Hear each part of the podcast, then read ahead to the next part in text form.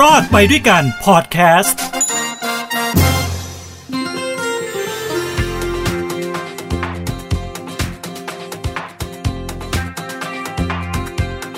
โลกสองใบ เราสามคน เอ้ย ประโยคนี้เคยได้ยินใช่ไหมครับ เอ๊ะโลกสองใบ แต่มีเราสามคน เอ๊ะมันต้องโลกสองใบแล้วโลกสองโลกสองเอ้ยไหมโลกสองใบกับเราสองคนเปล่าะมันมาโลกสองใบเราสามคนได้อย่างไรนะฮะฟังดูแล้วก็นึกสงสัยขึ้นมา แต่มันมีเรื่องเรื่องหนึ่งนะครับที่มันเป็นอย่างนั้นจริง ๆ เป็นเรื่องเกี่ยวกับหญิงสาวสองคนกับผู้ชายหนึ่งคน ซึ่งเรื่องนี้เนี่ยมันโป๊ะแตกครับโป๊ะแตกเพราะอะไร เพราะว่ามีออแกไนเซอร์จัดงานแต่งงานเจ้าหนึ่งเนี่ยเขาโพสต์ภาพงานแต่งสุดชื่นมื่นของบ่าวสาวคู่หนึ่งนะครับ โดยบ่าวสาวคู่นี้นะผู้ชายเนี่ยเป็นชาวญี่ปุ่น ส่วนเจ้าสาวน่ะเป็นคนไทย เรื่องราวน่าจะจบ happy ending ใช่ไหมครับฮะอะแต่รายการรอดไปด้วยกัน มันต้องมีอะไรที่มาทำให้เรานั้นสงสัยตลอด มันไม่ได้ happy ending ครับ มันเกิดเรื่องราวขึ้นมากับบ่าวสาวคู่นี้นะครับ ผมทินโชกมลกิจครับ ก็จะมาเล่าอัปเดตนะเรื่องราวต่างๆ บนสังคม นะโดยเฉพาะประเด็นที่น่าจะทำให้เราคิดว่าเอ๊ะมันมีช่องทางไหน ถ้าเราเกิดสถานการณ์แบบนี้แล้วเราจะรอดไปด้วยกันนะฮะ วันนี้ก็จะเลยมาเล่าเรื่องนี้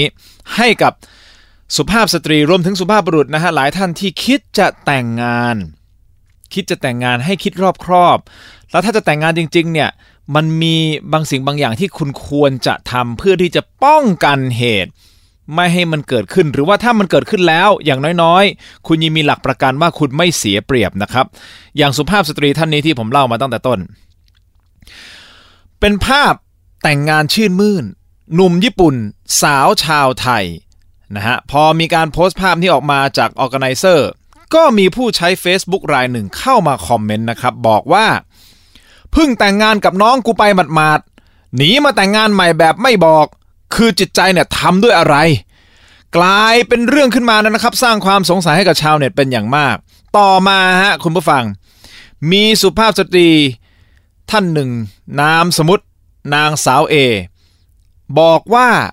เธอนี่แหละ แต่งงานกับนายบีซึ่งเป็นนามสมมตินะฮะ เป็นชาวญี่ปุ่นเนี่ย แต่งงานคบหาดูใจกันมา ประมาณ 1 ปีก่อนที่จะตกลงแต่งกันเมื่อปี 2563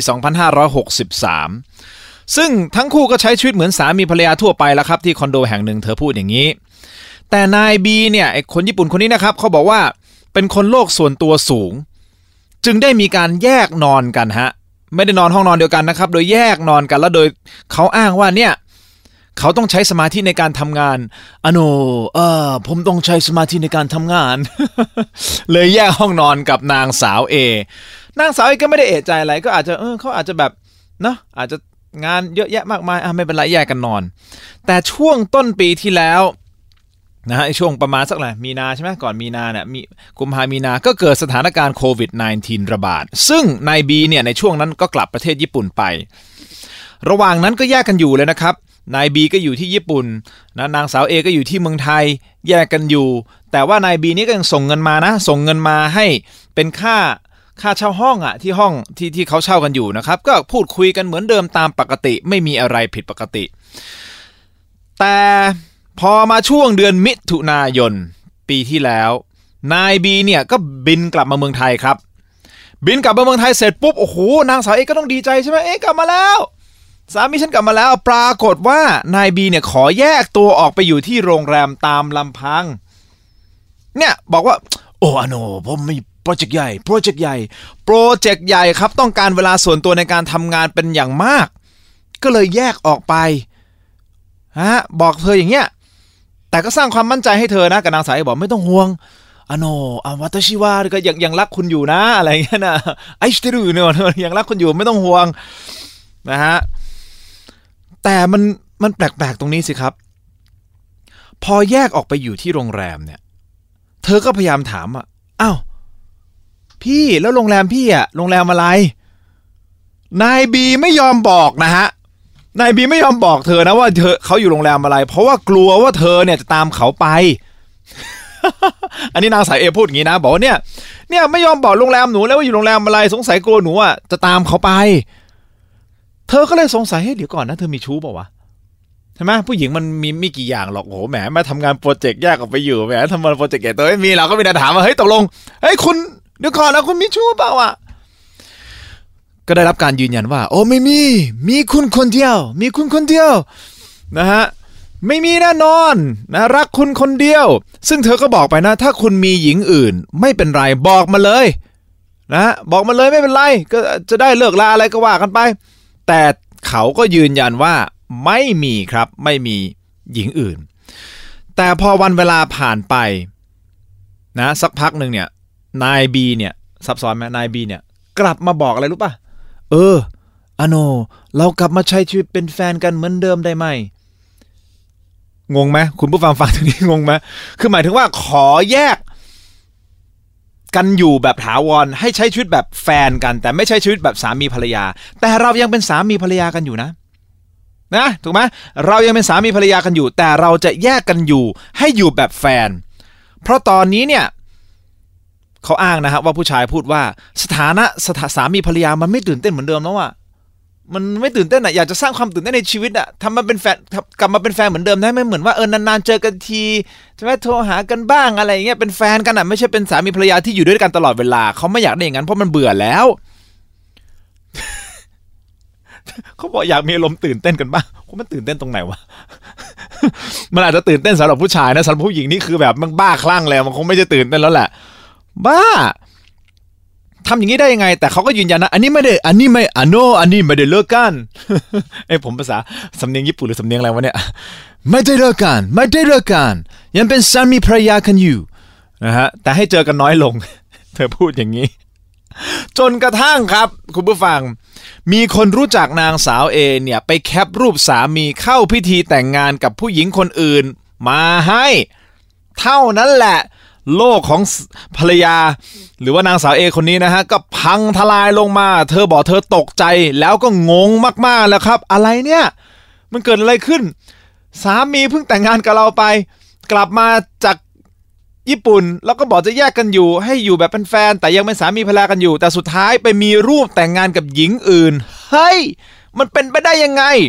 เธอก็พยายามที่จะติดต่อสามีนะฮะ แต่ก็ไม่สามารถติดต่อได้นะครับ จนกระทั่ง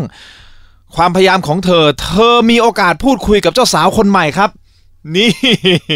ไม่สามีไม่คุยได้ใช่ไหมได้ เดี๋ยวคุณจะไปคุยกับเจ้าสาวคนใหม่ ไปคุยกับเจ้าสาวคนใหม่ ก็ได้เรื่องว่าอย่างนี้ เจ้าสาวคนใหม่เล่าให้ฟังว่านายบีเนี่ยบอกว่า เขาเคยแต่งงานแล้วก็มีลูกแล้ว เออ ไปบอกผู้หญิงใหม่บอกเนี่ยอ๋อโนผมเคยแต่งงานแล้ว แล้วก็มีลูกแล้ว ซึ่งเอ่อคุณผู้ฟังครับ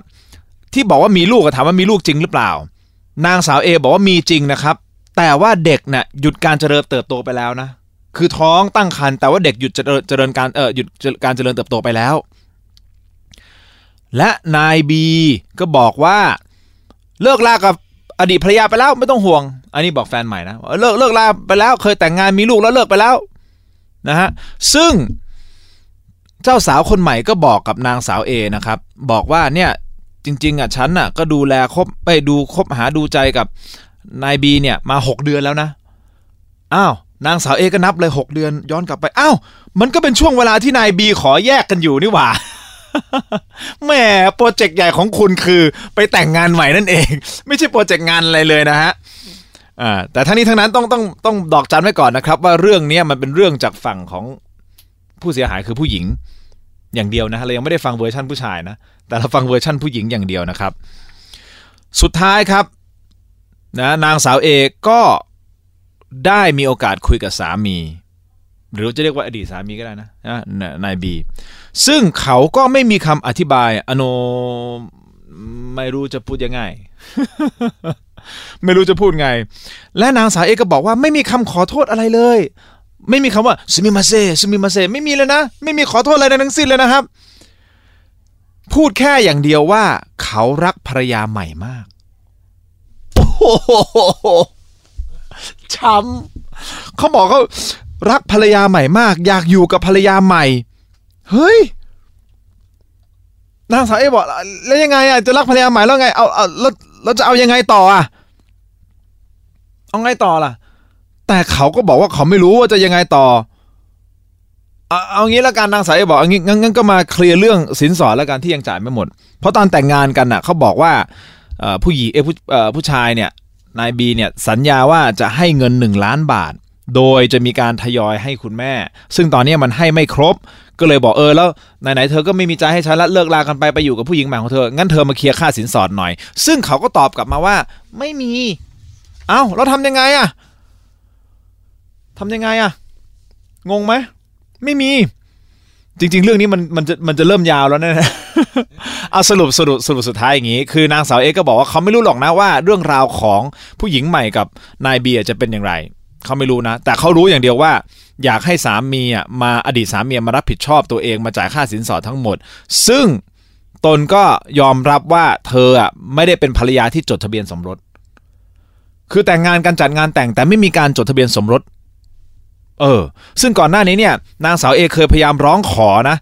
ร้องขอฝ่ายชายเนี่ยคนญี่ปุ่นคนนี้ให้ไปจดทะเบียนสมรสแต่เขาก็บ่ายเบี่ยงมาตลอด บ่ายเบี่ยงมาตลอดเพราะฉะนั้นเนี่ย การที่ไม่ได้เป็นภรรยาภรรยาที่จดทะเบียนสมรสเนี่ยเราสามารถที่จะเรียกร้องอะไรได้บ้าง ทางเรารอดไปด้วยกันนะฮะมีการพูดคุยกับทนายเจมส์หรือว่าทนายนิติกรนิติธรแก้วโตครับทนายความชื่อดังนะฮะกับกรณีที่เกิดขึ้นว่าสามารถเรียกร้องอะไรได้บ้าง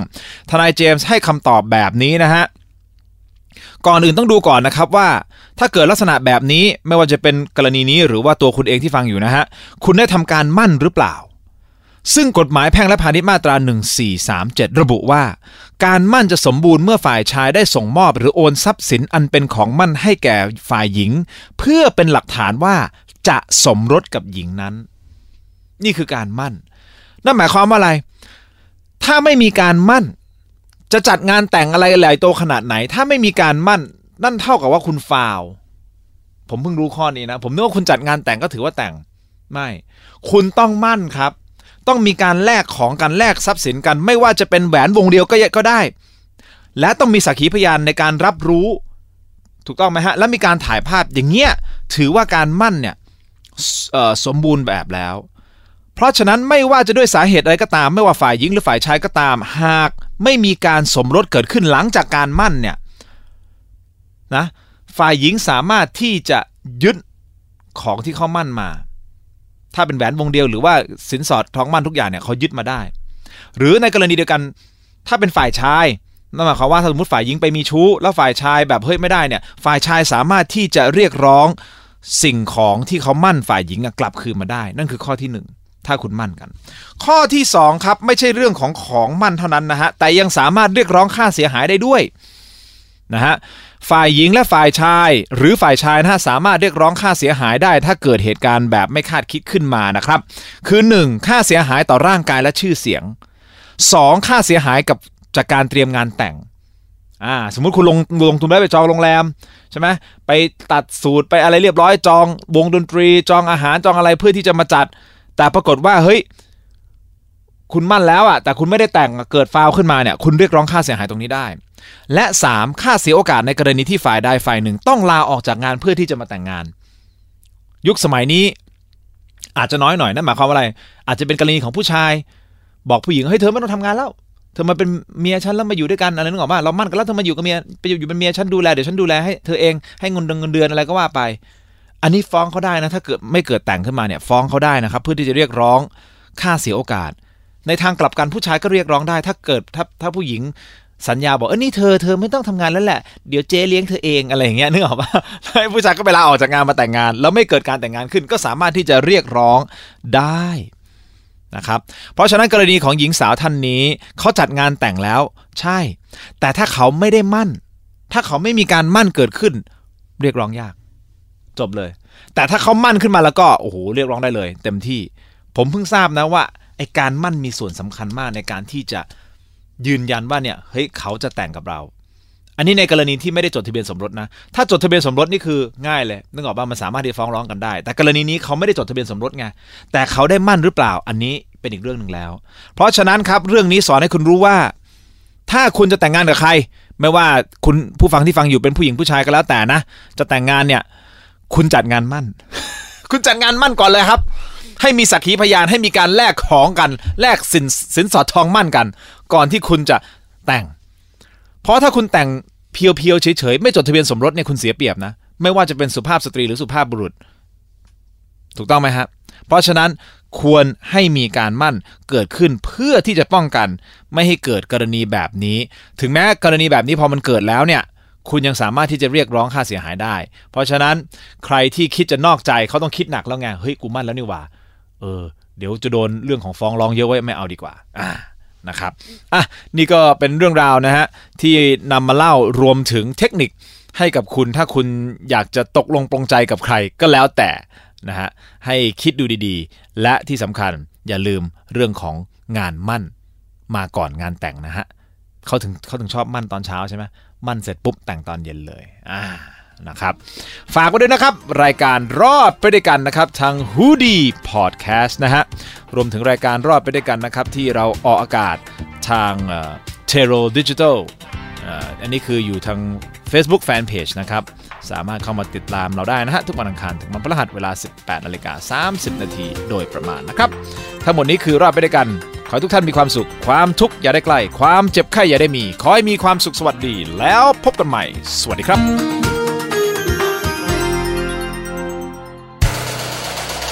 h o ดี้พอดแคสต์ฮูดี้พอดแคสต์เรื่องที่คุณฟังแล้วต้องร้องว่าหูดี